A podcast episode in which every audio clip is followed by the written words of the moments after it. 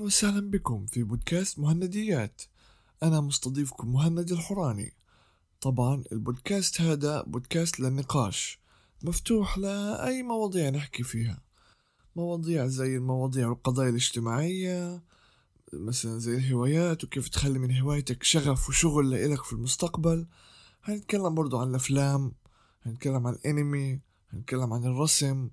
هنتكلم كمان عن التعليق الصوتي والهندسة الصوتية بما إني معلق صوتي ومهندس صوتي وإلي خبرة في المجال هذا.